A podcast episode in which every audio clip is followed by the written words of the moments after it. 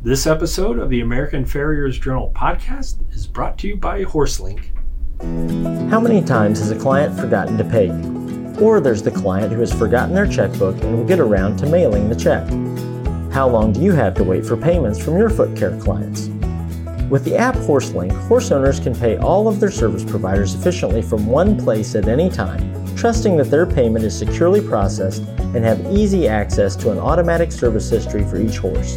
And because you, as the farrier, are the service provider, you can use HorseLink to create and send invoices in just a few taps and easily keep track of the payments that are completed and outstanding.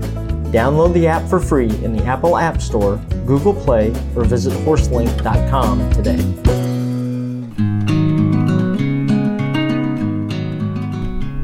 Welcome to the American Farriers Journal podcast. I'm Jeremy McGovern.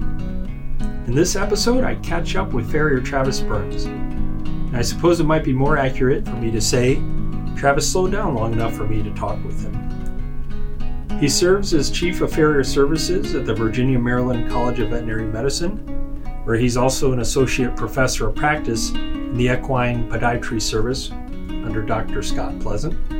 Travis also serves as the American Farriers Association president. In this episode, we talk about what's going on with the AFA, his unique vantage point of vet farrier relationships, and we go over some of those twists and turns from throughout his career. But first, Travis will tell us how he started in horseshoeing.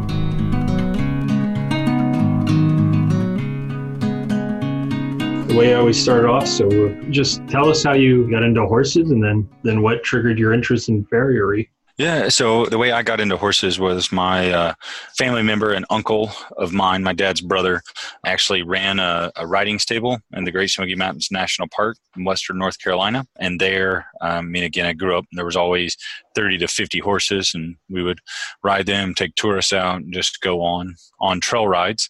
Um, and then my dad and two of my other uncles, um, they were responsible for trimming and shoeing those horses. And and and for me, I was a little uh, how do you say? I guess I was kind of hyper, little little bit of a rambunctious boy. So so now I totally get it, but at the time I didn't. But uh, when they were shoeing the horses, they didn't really allow me to come into the barn or, or be around. They they tried to keep me away, which now makes perfect sense to me. but but at that point I was bothered. Naturally, as a little kid, anything you tell them they can't do, or or at least for me as a kid, told me I couldn't do it. That's all I thought about and wanted to do. Um, so I would I would sneak around and and watch and and stuff and um, so that that was really kind of the kind of the start, and then they they realized that I was getting interested and and wanted to do some, and and so it grew. They let me start pulling shoes and trimming feet and finishing feet, doing doing things like that. So um, slowly, um, I did more and more and more. Um, and then I had one uncle in particular, um, Timmy, who would uh, on rainy days when we couldn't take tourists out and stuff, uh, we would generally close, and and that was a, a, time to get caught up on things. And one of those was always the shoeing. And so, yeah, even even at a young age, you know, 14, 15 years old, he would sit there with me all day and watch me shoot horses, which was was awesome.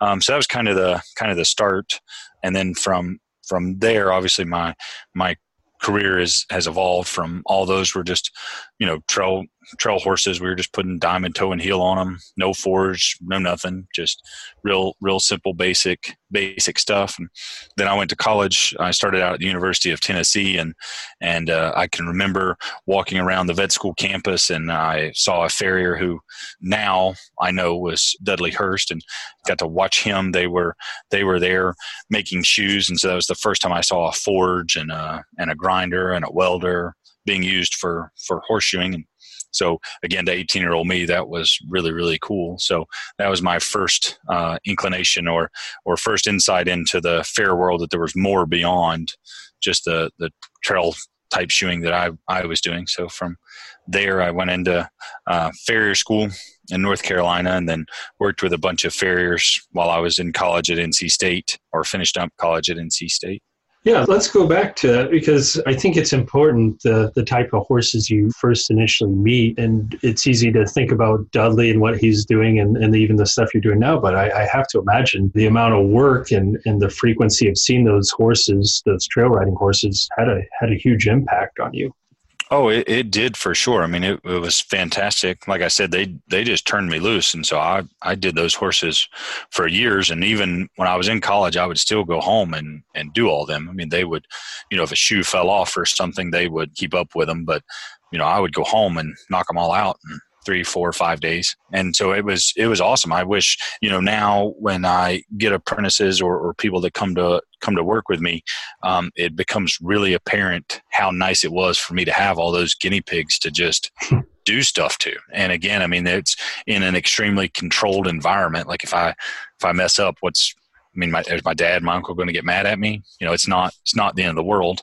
Um, so I got to got to make mistakes. I got to to try things and and learn things. And and again, with the way we rode them, you know, eight and ten hours a day. I mean, we were replacing shoes every four or five weeks.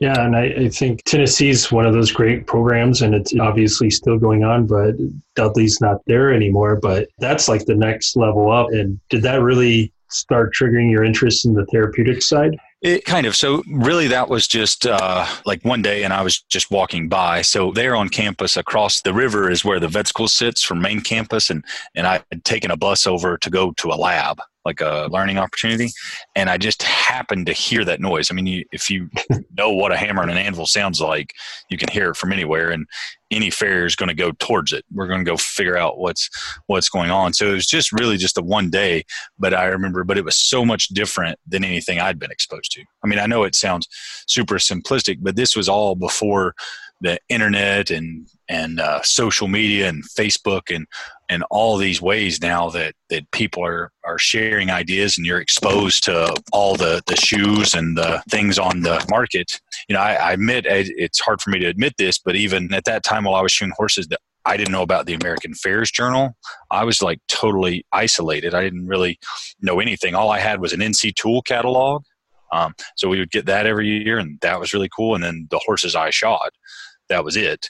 So that day, walking walking by him and and just stopping in and saying hello, you know, then I mean I had to get on to a lab, so it's not even like I could hang out there all day or or see what was going on. But that was enough for me to realize there was a lot more out there. There was something else that I needed to see, and so that's what really sparked me to go go into. Uh, go to farrier school, um, but the therapeutic thing um, and and being at a university really got triggered for me at NC State. So while I was in undergrad there, um, I would volunteer at the, the vet school. And then after I graduated from uh, college, my first job was actually at the vet school. So I worked there every day in radiology. And uh, there, they had a vet farrier team at that time, Dr. Mansmann and Kurt Von Lord, and they would they would come to to the campus in Raleigh and work two days a week and I had an awesome boss um, in radiology named Scarlett, and she would allow me on those days, if we weren't really busy, to hang out with them and watch. So even on the days that they weren't in the hospital, you know, I would pull shoes and do things for for surgery or or radiographs or whatever. But on those days, I got to watch them and see how they worked as a as a team and the cases that they saw presented there, and and that's really what started to really spark that interest for me, and really was you know very career shaping at the time. In the moment you don't realize how important that moment is or or that time but that year was was very impressionable on me. So i got to to learn and see a lot with them and then there was a, a surgeon there who is now retired but rich redding was there and and he was awesome. You know he would spend extra time talking to me about cases you know and there was a resident there named jim nutt and and again residents are are awesome they they're in the hospital all the time they're super enthusiastic about learning and what they're doing and and so on cases that uh, would come in that would need stuff at a time in which Kurt and Dr. Mansmann weren't there, you know, they had asked me to do do little things, and and that was really really shaping for for me and really started to spark that interest because it was it was nice to be a part of a team. It was nice to be uh, with, I mean, I'll just say it, just nerdy people like myself that really want to know why for everything. And you know, they're always looking to improve things. Uh, you know, they don't won't put on a shoe without a specific reason you know no modification without a specific reason. Like it just that that mindset um, really fit very well with with me. And so it was even even then i realized that whatever i don't even remember how old i was i guess 22 23 even then i realized that's where i wanted to do that type of work for the rest of my career yeah that's such that incredible leap forward of complexity and and as soon as you try to figure out one why, you just find out there's 15 other whys that you need to answer. Yeah, exactly. And the and the problem solving part of it was was really interesting to me. And so, um, you know, I mean, even like if you take just a simple simple case like a simple quarter crack, you know, again, I mean, the principles to achieve are are obviously to fix whatever's causing the quarter crack and then stabilize the hoof capsule and, and limit its movement. But there's looking now, there's probably 10, 15 different ways to do it. To me, that's really cool and, and really interesting to, to try to make yourself well rounded like that and, and think outside the box and, and get to experiment a bit. Where did you go to horseshoeing school? Um, actually, I went to horseshoeing school at the North Carolina School of Horseshoeing. Not uh, not with Mr. Jones, but with a guy uh, named Jerry Linker ran the school. So it was outside of Winston Salem, North Carolina. So yeah, that's where where I went. And it, it was a short. I went to a short, very short course. I was there really over a break between semesters, okay. from my uh, my first semester at Tennessee to my first semester at NC State. I went during that break, and it was just I, I can't even remember the exact dates, but potentially December and first couple weeks of January. So it was very very short. And and at that time i think it's a defunct school. I don't think it's open open anymore. Um, and even and even then um, you know while there you're only exposed to to so much but uh, but it was a it was a, a good good learning opportunity for me a good good experience. Where did your uh, career take you after nc state um, so, so actually, while I was in at NC State, the whole big change actually for me happened over one sentence, and I'll never forget it to this day. So, we had a, a horse that came in that had uh, a laceration of the deep digital flexor tendon, and so me and the the resident met on a this was it came in on a Friday night, and so I met him on a on a Saturday, and we put. Uh, shoes on there with little extended heels and then welded in a bar to make kind of a, a small little fishtail and from there, again, every resident, you know, on Monday morning when the, the faculty member comes in, they always have rounds. And in that rounds, you know, you always get told, well, this is what you did good. These are the things you can improve on. You know, it's just a time to learn and, and reflect and get feedback. And while we were talking to, to Dr. Redding at that time, you know, he looked at the shoeing and was like, oh man, that's, that's great you know, it looks awesome, did the job. Um, the only thing that would have made it better was if it was a handmade shoe. And I mean, and he meant nothing by it, just literally it's a sentence. If you were, you know, again in that in that environment, nothing's ever going to be perfect. So there's always a little something, and that's what he said. And for whatever reason, that really bothered the crap out of me I, I at that time I didn't really I didn't have the skill set or the ability to make make shoes. Um, and it it deeply bothered me. So I I made it another couple weeks, uh, and then I I arranged a time and and sat down and met with him and talk to him. I mean, I was working for for other other farriers and and learning those skills and going through certification at the time. Um, but I, I went and asked him. I was like, you know, if this is what I want to do in, in my life, I I want to work in a in a hospital like this. Should I go to vet school? Should I go somewhere to work with another farrier that does this kind of work all the time? You know, what what input do you have on what I should do? And and he told me that I needed to to get out of of there and get get more more experience and that he actually knew a guy um, in Northern Virginia that he'd met uh, during his internship while he was up working in the Middleburg area. And um, you know but he did that kind of work and he always had people working with him. And so i went home and, and googled this person which who turned out to be paul goodness. And i called paul and i googled it and they they were actually just starting an internship program. So he was bringing in people from around the country to come in and work with his his group farrier practice called called forging ahead and uh, from there so just chatting with him he invited me up for an interview. So i went that weekend and then he asked me when i could start. So i went back to nc state and told him i i'd gotten another job and um, that i would be leaving in two months. And so then i moved to northern virginia to work for paul and and that group forging ahead. That's what took me to virginia.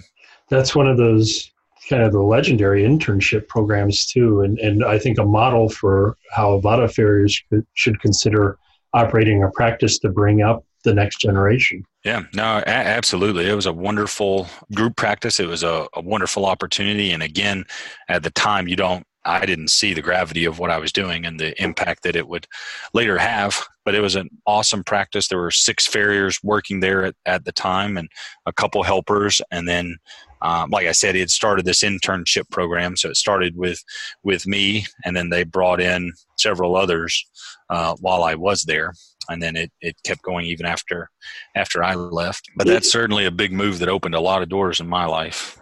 And what was that practice like? Was it mainly trying to just help the sport horses around Northern Virginia? That practice, so so the what I really think was one of the most unique things about it that didn't make it insanely successful was the majority of, of the group would go around farm to farm and do these really high level performance horses. Again, I mean, they were members of the group were shoeing for the US team, the Canadian team, they were shoeing horses for the New Zealand team. So mostly eventing horses. Um, but they, they did a ton of, a ton of them.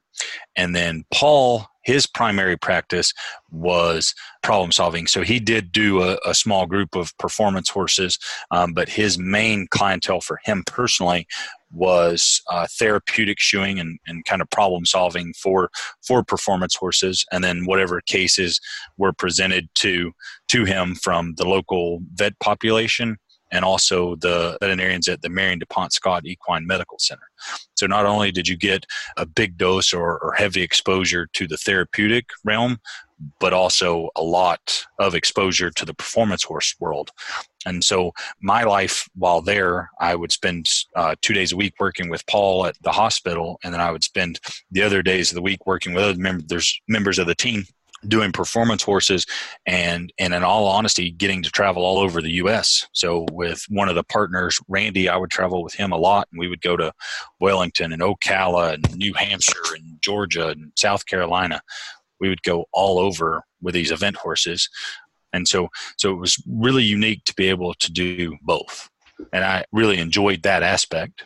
It's interesting so far we're, we're just getting into this but you have this this trajectory of, of the type of horses you, you were able to work on earlier on and, and you know more or less learn how to make mistakes a little more quietly and then to get to these high pressure situations uh, more demanding farriery of, of therapeutic and, and keeping these sport horses, you know, I think what we often talk about where maybe time off and certain ideas could be getting the horse to rest so it can rehabilitate might be best, but that's not necessarily on the trainer or the, the client's timeline. How did that impact you? Well, that that impacted me a great deal. So obviously, when you're presented with a case, I mean, just like if we go right back to that that case with a quarter crack, those things are super easy to fix if the owner is willing to give them time off, time to relax. You know, again, one common approach to those is to pull their shoes, let them be barefoot, let the feet relax, and then stabilize the crack or let the crack grow out.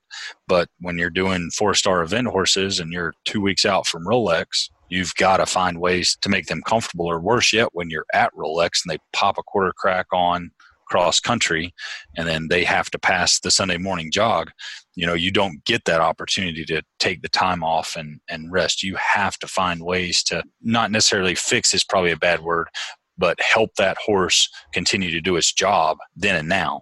And so I think it really made me much more well rounded for sure and certainly impacts everyday life now. You know again sometimes some of the things we see it's super easy. You've got all the time in the world to fix it and sometimes you don't so it, it really puts you in a mindset of oftentimes having to think outside of the box or get creative to do things.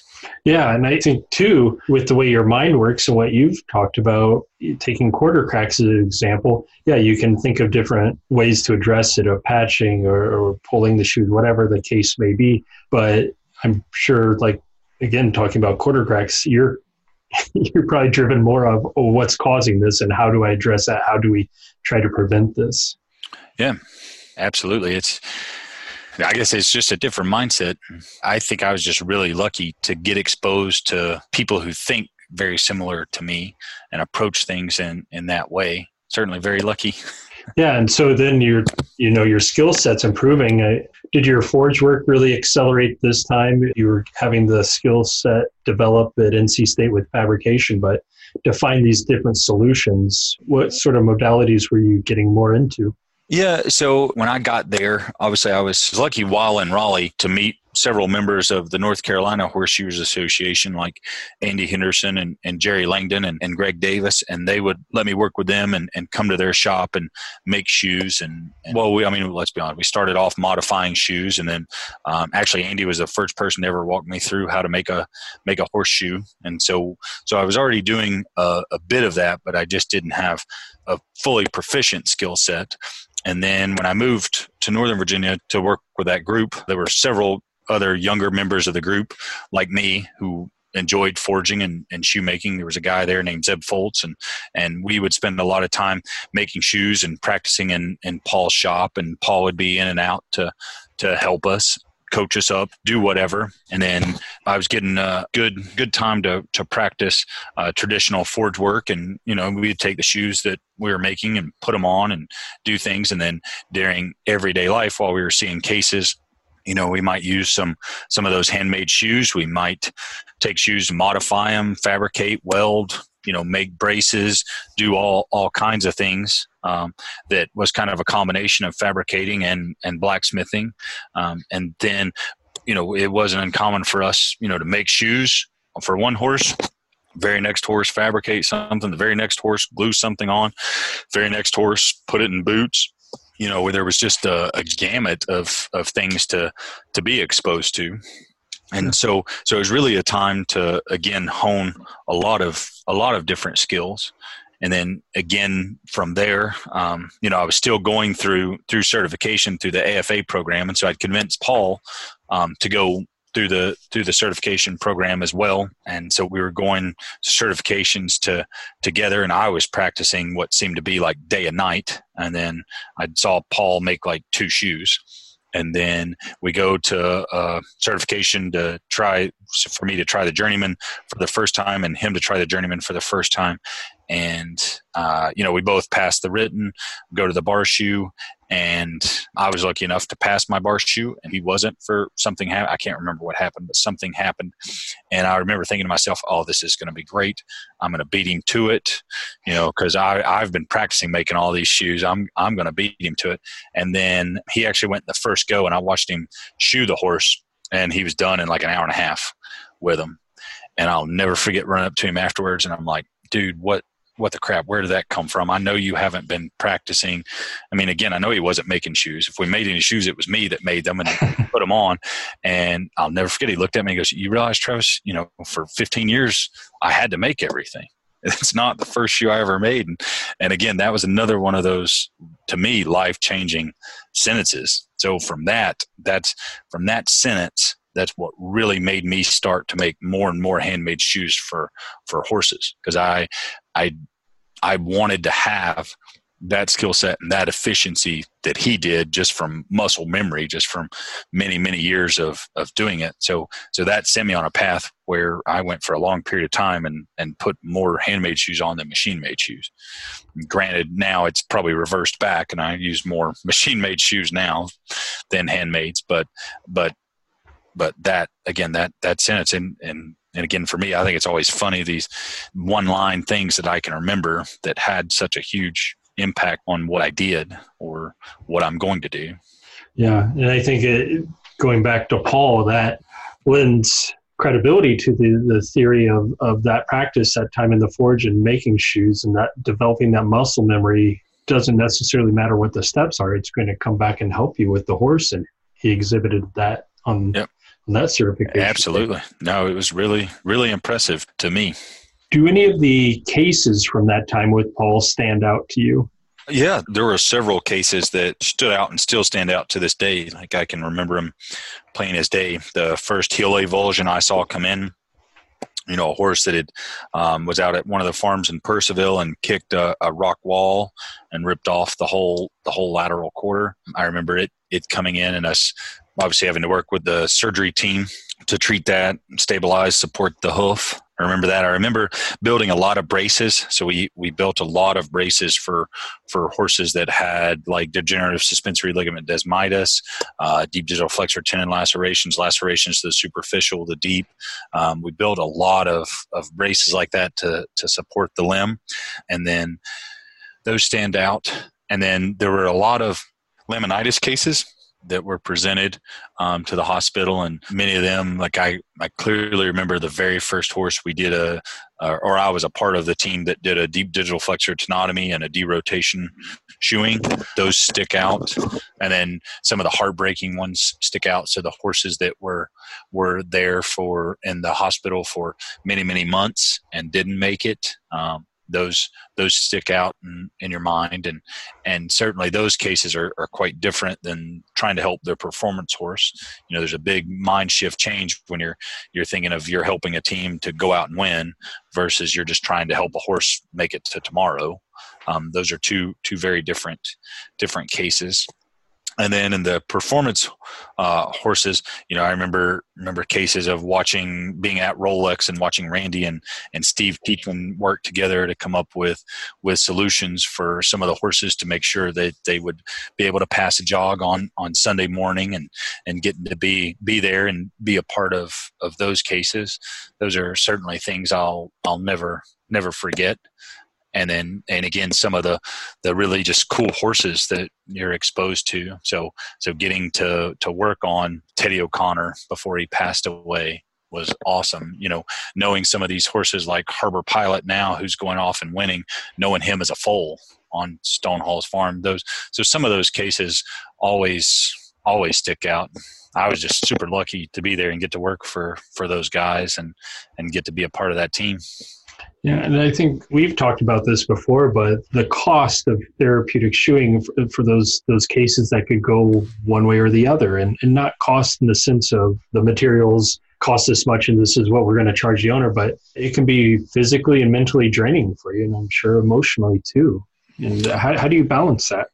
Yeah, I, I think it's it's quite quite difficult, and now to today, I mean, as a as a helper uh, or a farrier apprentice or whatever you want to term term my role back then, I'll admit I knew some of those cases were were draining and bothersome to people, but I guess I didn't fully understand the magnitude until I came here, and and being here and being more of a a key player in the in the team you know you get to see the toll that some of those cases can take on the faculty the the technicians the the students how some sometimes some of those cases divide uh, the hospital you know when some some people think it's time to quit and some people some people don't. And ultimately it's up to the to the owner and the horse. So each owner has a different um, definition of quality of life um, for sure.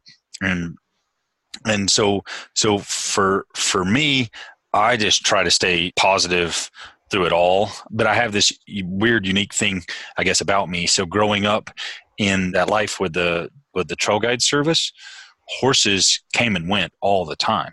We would keep probably the same core group of maybe ten horses that I could I could remember were there from the time I was a little kid till the time I went off to college.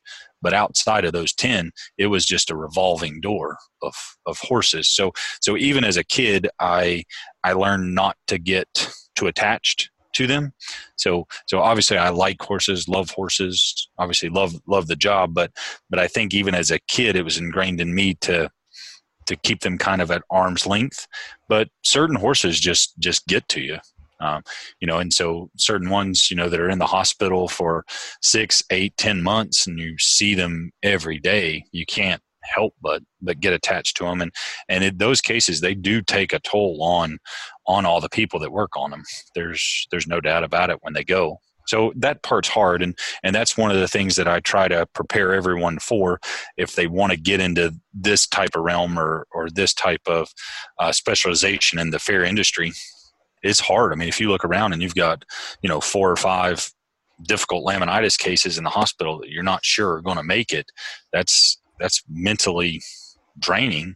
uh, for sure. It's a lot different than just going out and showing, you know, 10 sound horses. So everybody sometimes I think gets infatuated with the idea of this therapeutic corrective uh, work and and being able to do it and kind of want to do it, but there is that you know harsh reality that a lot of horses you work on don't make it very long. Or or again a lot of the horses that i see they come in and you know they've got big problems or it's the you know there's a lot of the horses i work on that you know i'm lucky to to be able to see them for two or three years and then they they pass on where a lot of farriers they you know they get to watch horses grow from a foal all the way up and get to to work on the same horse for 10 15 20 years. And and so it's a little little different uh, and just something you have to have to think about. Back then you you had somewhat of a clinical setting. You're in the clinical setting now and in working with veterinarians. Maybe more the the dialogue with the owner goes through them. But you know in cases where you have more that direct interaction one on one with the owner and there's a therapeutic element. And it, we're not just talking life or death, it might be is this horse going to uh, be able to to return to some level of what its normalcy of performance is? How do you how do you recommend managing the client's expectations? Well i think that that that part's hard. Um, I do think you have to be honest, very open and honest with clients and, and cases, and, and ultimately really honest with yourself. So I think, you know, I'm similar to a lot of farriers, and you really want to jump in and help do anything. Like you really want to do whatever you can to help the horse feel comfortable, get better. Um, but you'll find, or at least I find, a lot of clients uh, think of horses more like like a car or something. They they think you know if they switch farriers and get these new shoes that that's just going to fix it and and save the horse. But but oftentimes that's not the case. And so there are those certain certain group of owners that are just looking for a miracle and right or wrong oftentimes the farrier is one of the people they're looking to to to save their horse and those clients i think are really hard to manage their expectations. But outside of that group i think uh, approaching owners with just a nice calm demeanor and then a logical common sense approach to their to their horse is is enough to again kind of curb or, or curtail their expectations to to make sure that it fits um, that particular horse in that particular case. Um, but I will admit, obviously, a lot of a lot of that that conversation. Uh, I'm very very lucky again to to work as a part of a vet farrier team, and oftentimes uh, that conversation is is not done with me out on, on an island. So it's usually a, a sit down conversation between the owner, myself, and whatever veterinarian is seeing the case. That makes it a lot easier when it's a whole team approaching it. Yeah, and I, am sure there's a deep conversation that, that you and the, the veterinarian have absent of the owner before you go into that together.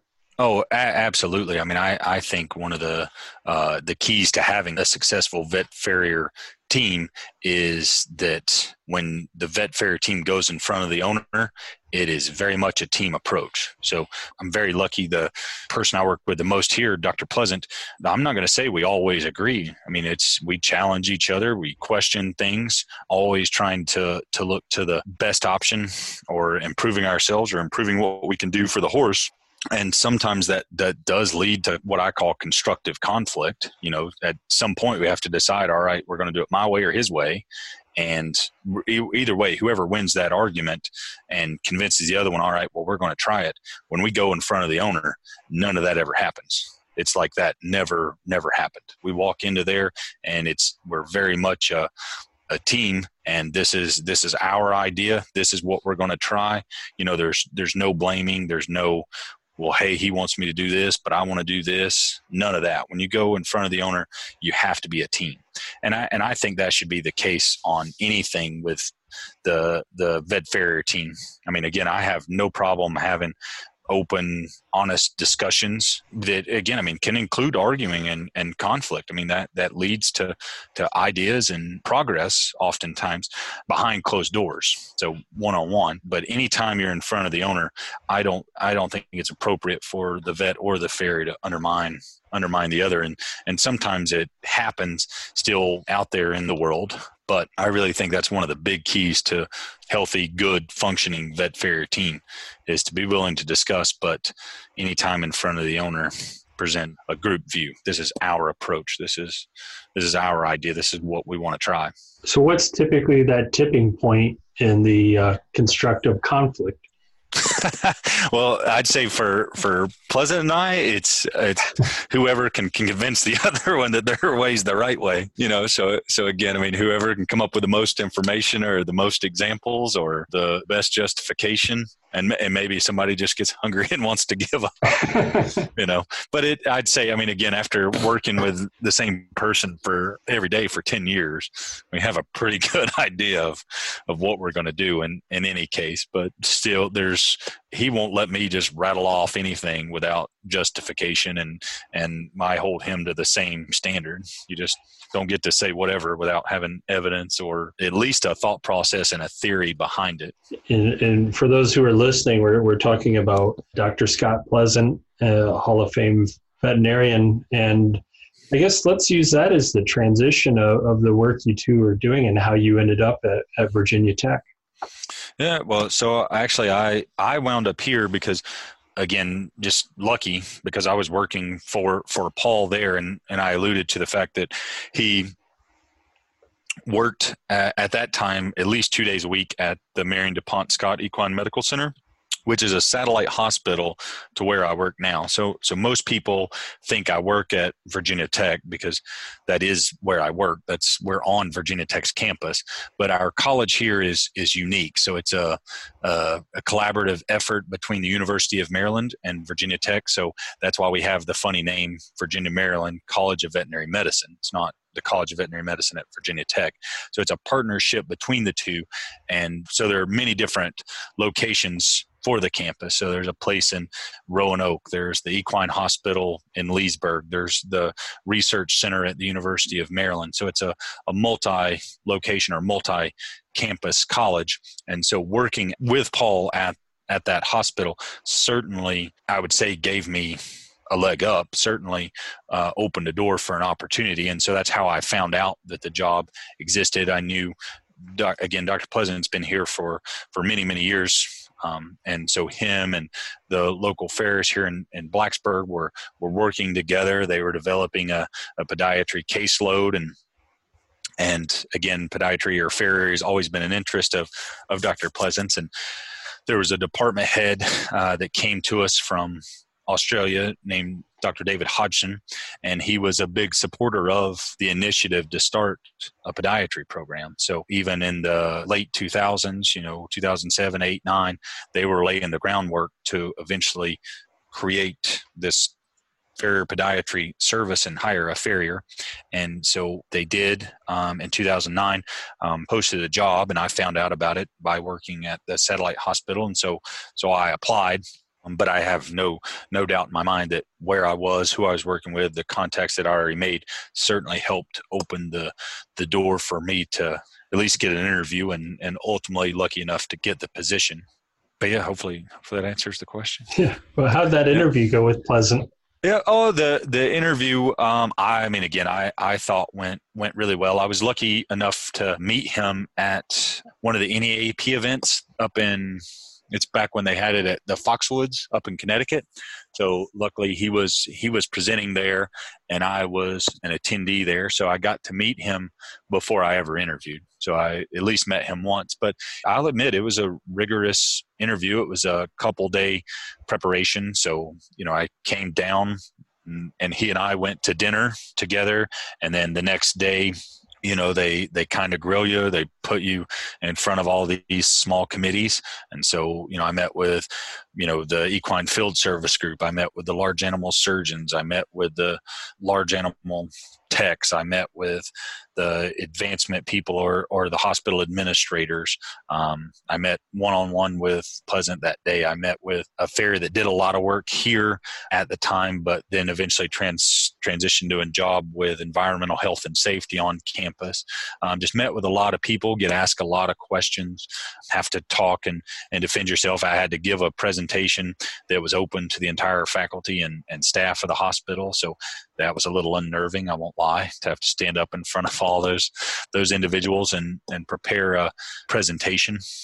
So it, I'll admit, in the moment you think, you know, it's it's going well, but you don't really know um, until till the end. So I left here after after the interview without knowing if I had gotten the job or not. But minimum, I I got the experience to to meet new people um, and certainly meet all the the faculty members that were were here at the time. I'll admit that there's it's funny the things you you remember the most, but the probably the most clear thing I remember the whole interview is after we had dinner on the first night I got to campus, he brought me back to school to tour it while it was kind of empty at night. And I remember the first door we opened to go in the back of the barn, um, we were greeted by a camel's head.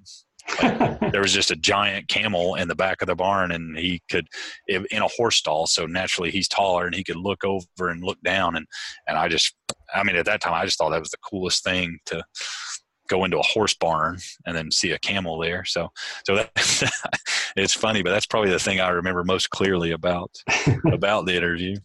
Have you had it? You talked about those one liners that have shaped your career. Have you ever got any of those one liners from Pleasant?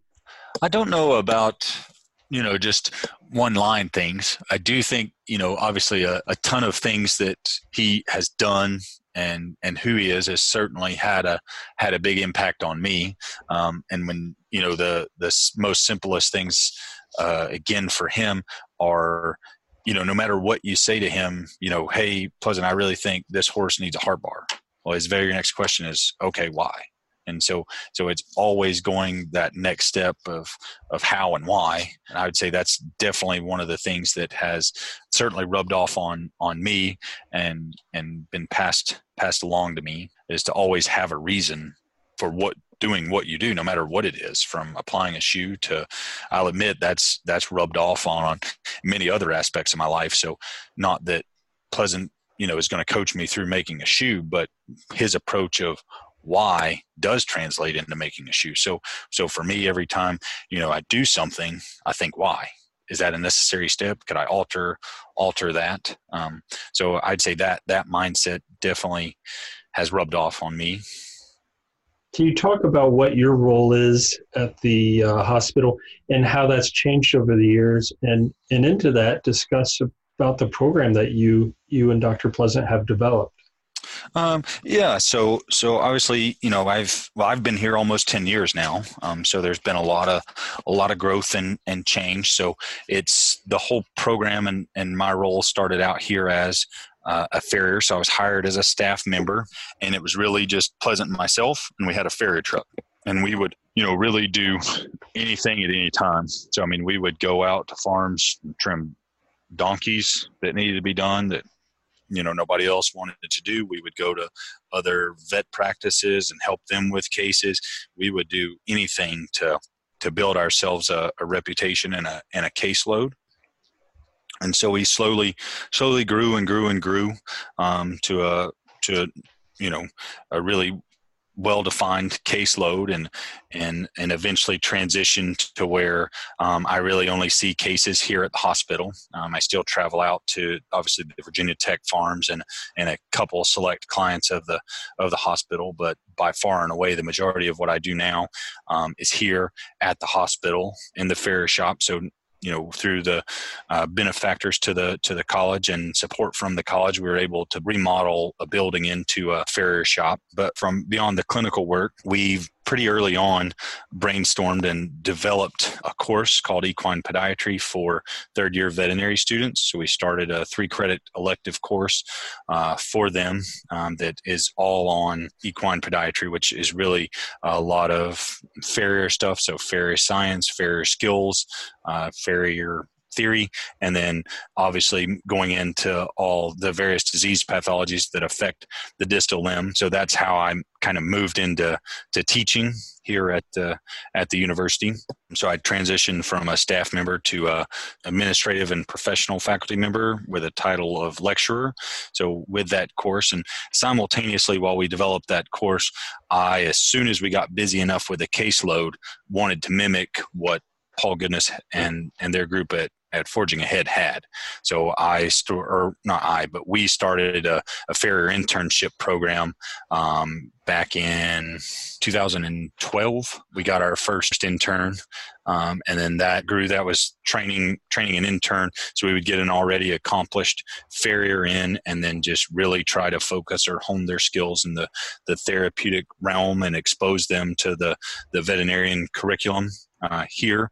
Um, so they would get to go watch uh, or audit courses. They would uh, actively participate in the podiatry course, both as a student and an instructor. And then that slowly we did that for, mm, I don't know, maybe five years. And then from there, we transitioned and started something called the Advanced Farrier Certificate Training Program, and that that's really uh, the design. It's it's very similar to the internship program, but it would allow for more than one person or one participant a year. So it's a uh, a group effort between the college and the Virginia Tech Continuing Professional Education group to allow again more more farriers to come here and and train and then again luckily we kept growing here and i would teach more and more in both that that course but also starting to lecture and, uh, and be an instructor in several other courses within the veterinary curriculum and the animal and poultry science undergraduate curriculum. And so God, I don't know, two, three years ago now, um, the department head at, the time uh, moved me into uh, a true teaching faculty role.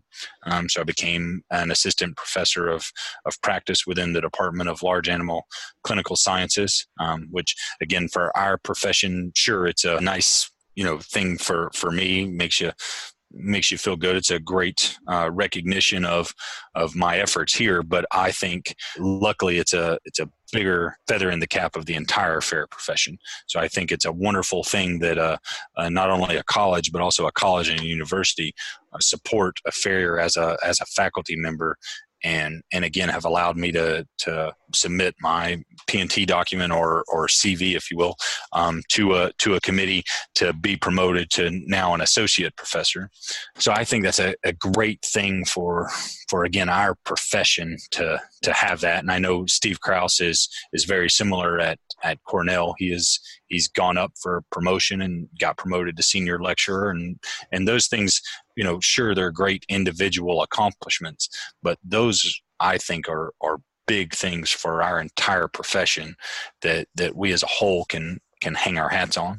Yeah and i think you, you mentioned steve kraus and some of the other vet colleges or over the last 10 years are taking uh, more of an approach of integrating the farrier more. And I, I, think what you're doing and what a few of the other universities are doing have, have really have a long-term impact on the vet farrier relationship improving that exposure because we often talk about how little the vet student gets on the horse's foot, but uh, especially those who are particularly interested, the exposure they have to you and your shop, the exposure they have to Steve and his shop, and several other farriers. Yeah, I I think it's it's tremendous, and again, my hope is, you know, here uh, integrating both you know vet students and and farrier students if you will you know the farriers that are here learning and, and training by integrating them together.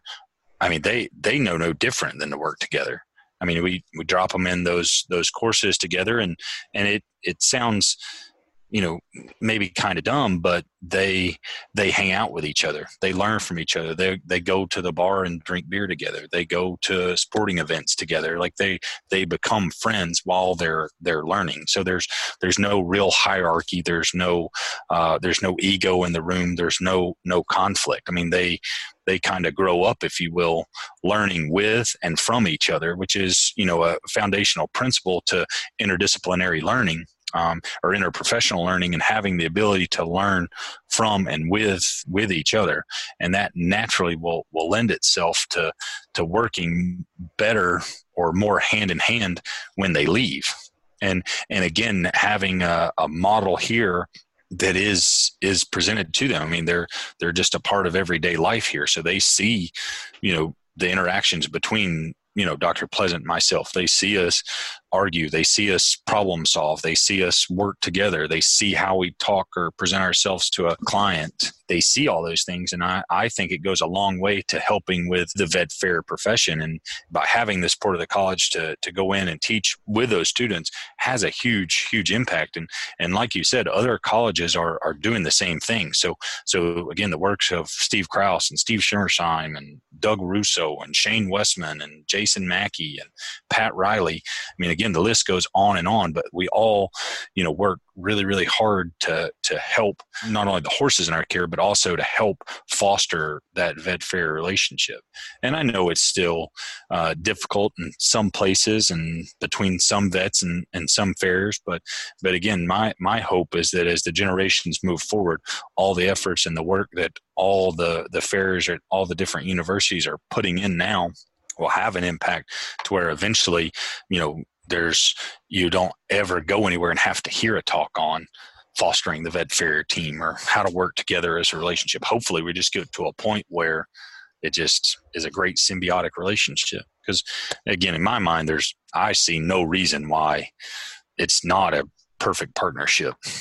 And again, not saying you have to agree or get along all all the time, but but there's no reason why we can't be a good team and, and work together and, and support each other. Because yeah. at the end of the day, both of us, the vet, the farrier, the trainer, the massage therapist, the chiropractor, everybody just wants to help the horse.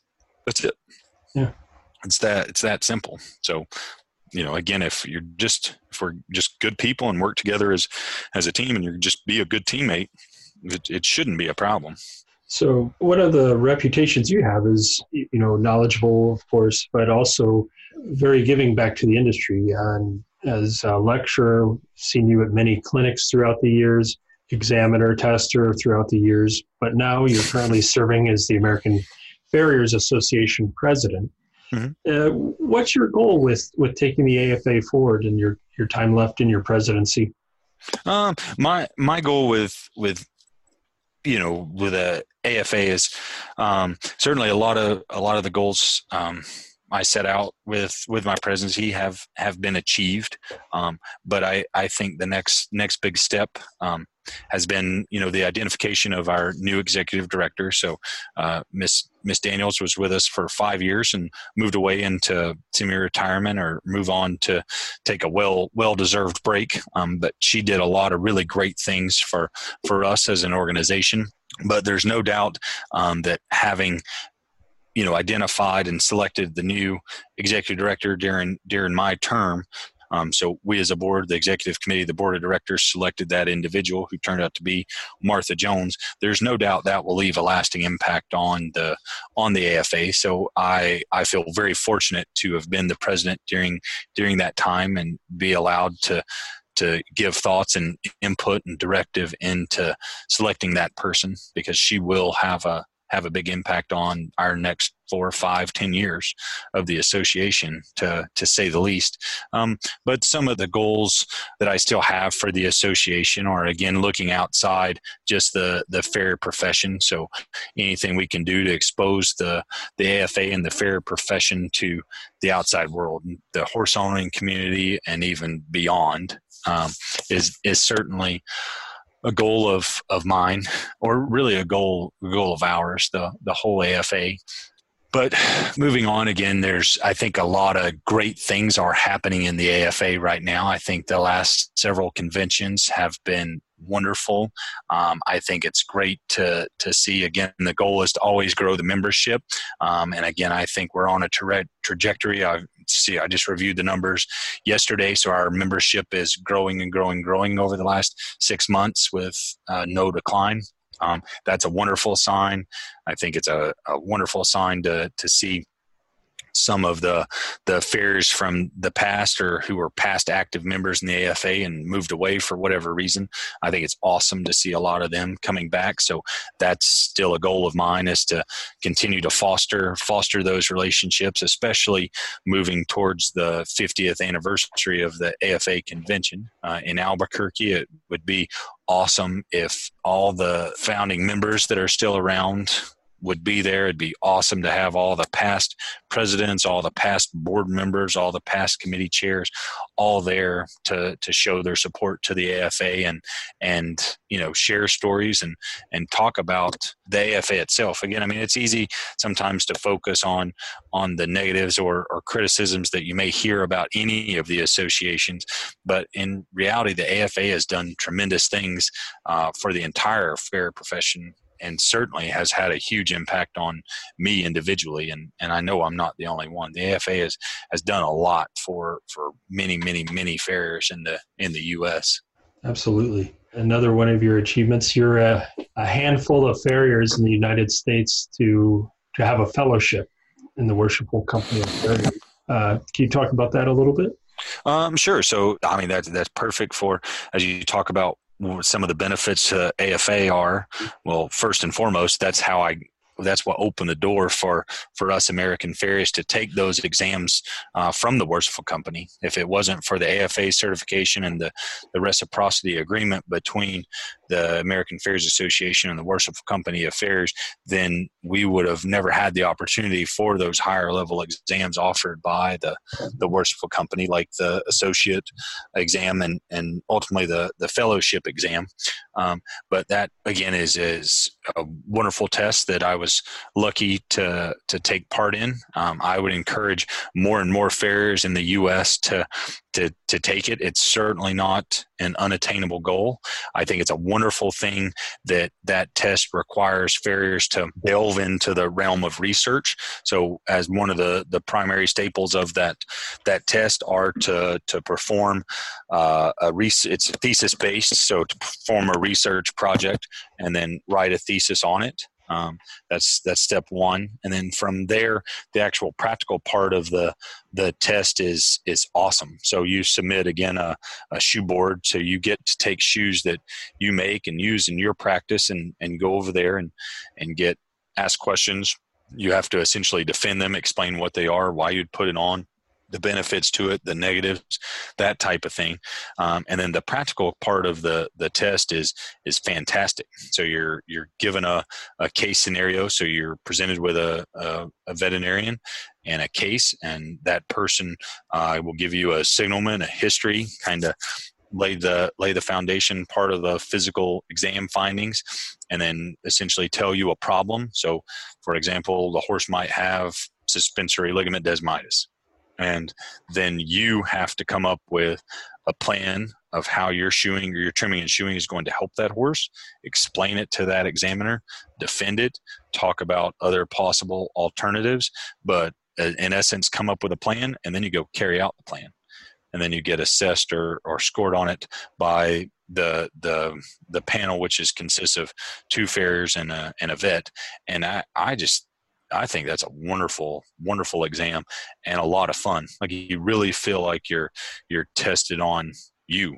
You're you're really you're really getting to come up with solutions. So they don't tell you what the research project is. You get to totally create that. And, and now the, many of the FW theses are posted online now, and you can get you can go read them, and they're all over the gamut from people looking at hoof capsule morphology to morphology of the lamellar interface to uh, the effects of frog and sole support, the effects of heart bar, you know, looking at doming feet, how they're trimmed, any number of, of things. So you really get to pick an idea or a topic that, that interests you and you get to conduct conduct a project and get assessed on it. And then even the practical component it's it's unlike all the other exams where you're told you know you put on this shoe you perimeter fit it you fit it with this kind of heel expansion you make this bar shoe and put it on you make this medial lift shoe and put it on. You're you're just given a problem and you have to come up with solutions. So you come up with your own plan and then you carry it out. And i i just think that's awesome to to be assessed in that that manner. Yeah you know, uh, a topic I've I've talked recently with a few farriers about is is burnout, and I think one of those things, the triggers for it can be different for everyone. Sometimes it's your workload. You're in a very high pressure environment. Uh, you know, I'm sure a very sizable workload, and then you add on your responsibilities of, of running the largest farrier association in the United States. How, how do you avoid it? Um, avoid avoid burnout. So I'll admit I I have a awesome a great support system. Um, so again, the the college has allowed me to go out and and do a lot of those outreach efforts. So they've afforded me the opportunity and the time to go out and give clinics, go to to different places, meet new people. They've supported me in taking these exams. They've given me the time to to study. They've given me the people to help me me prepare for for those exams. Um, so just a lot of support from from that regard, and then again, you know, avoiding burnout by it's contagious with the the vet students. They're they come in and they rotate year after year, and they're always enthusiastic. They always want to learn. They're they're super super happy. Um, so that's contagious. It it inevitably rubs off on you if you know they're they're super excited to see a foal get trimmed. Like it's easy to think it sucks to have to go trim twelve foals out in a field with no shade in hundred degree weather and it i won't lie it does. But by having a couple other people there you know looking at you asking you questions talking about it they're they're excited to be a part of it. That's that's contagious. That that certainly helps. Um, again i've i'm very lucky. I've got a very understanding wife who's a who's an equine veterinarian and and certainly supports me doing all these these activities um, going places. Certainly opens our home up. I'd say 20 farriers stay at our house throughout the year at any given time and and that that helps the the people coming in and out um, you know going to to contests so competing at the the local contests and and competing at the the classics certainly is contagious. It you can't go to one of those events and not in my opinion i don't think you can go to any of those and not get jacked up and excited to go back to work on Monday and try whatever little thing you just saw somebody somebody do. Um, so so the ways I've avoided burnout again are by doing a lot. So you just go go go go. So you don't even have time to think about what life might be like if I didn't do all of these things, and uh, and just surround myself with uh, good positive people who are excited to to be a part of this profession and and the the professions that are are close to it.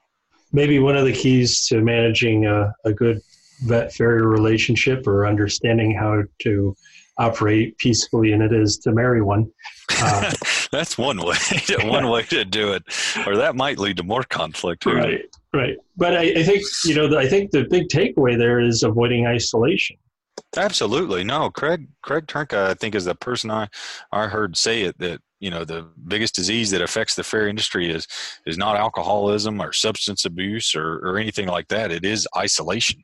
There's there's no doubt if you if you're just by yourself all the time, trimming and shoeing horses and dealing with crazy clients, it's a brutal life getting out and being a part of the associations and and and again this this probably makes me sound old but but being present physically around other farriers, I think is a great, great thing. Like I, the social media undoubtedly sure does open a lot of a lot of doors and and avenues for for people to engage in both constructive and and unfortunately on social media a lot of destructive type ways but but face to face with with other farriers and and again learning with and from each other I mean, it's it's just contagious. It's it's there's I don't think there's any better way to to stay positive and enthusiastic in this world. I mean, even even if you're just meeting another farrier for lunch and you just do nothing but complain about the flies and the the drought and all the cracks and the lost shoes that we have right now, it just makes you feel better to know that somebody else is suffering just like you are, you know. But but like I said, I mean, you go to a contest or certification and any of those things, man, it's it's just contagious. You just want to go and do better all the time. And and and it seems like at those events there's always this young group of farriers that they're so excited to to do anything. They're they're super excited to to learn how to clip a shoe. Like the some of the things that we take for for granted or think are so simple that their their level of excitement is is awesome. And there's there's no doubt that that limits burn burnout for sure. Being being together we need to we need to be together. And i i think we as farriers need to spend more time both working together. So i would encourage everybody to work as a team with a with an apprentice uh, or a master or whichever part of that fence you you lie on just work with another farrier as often as you can and and just get out and go to events whether it's a clinic or a contest or certification or or whatever just go i think that's a great great way to end this is yeah. the cautionary tale for farriers. Uh, there's a solution that fits every price point. Just don't go at it alone. Yep, absolutely. All right. Thanks for your time, Travis. Great. Thank you, Jeremy. I'd like to thank Travis for joining us for this episode. I'd also like to thank HorseLink for sponsoring it. We'll be back in a couple of weeks with a new episode of the American Farriers Journal podcast. And until then, thank you for listening.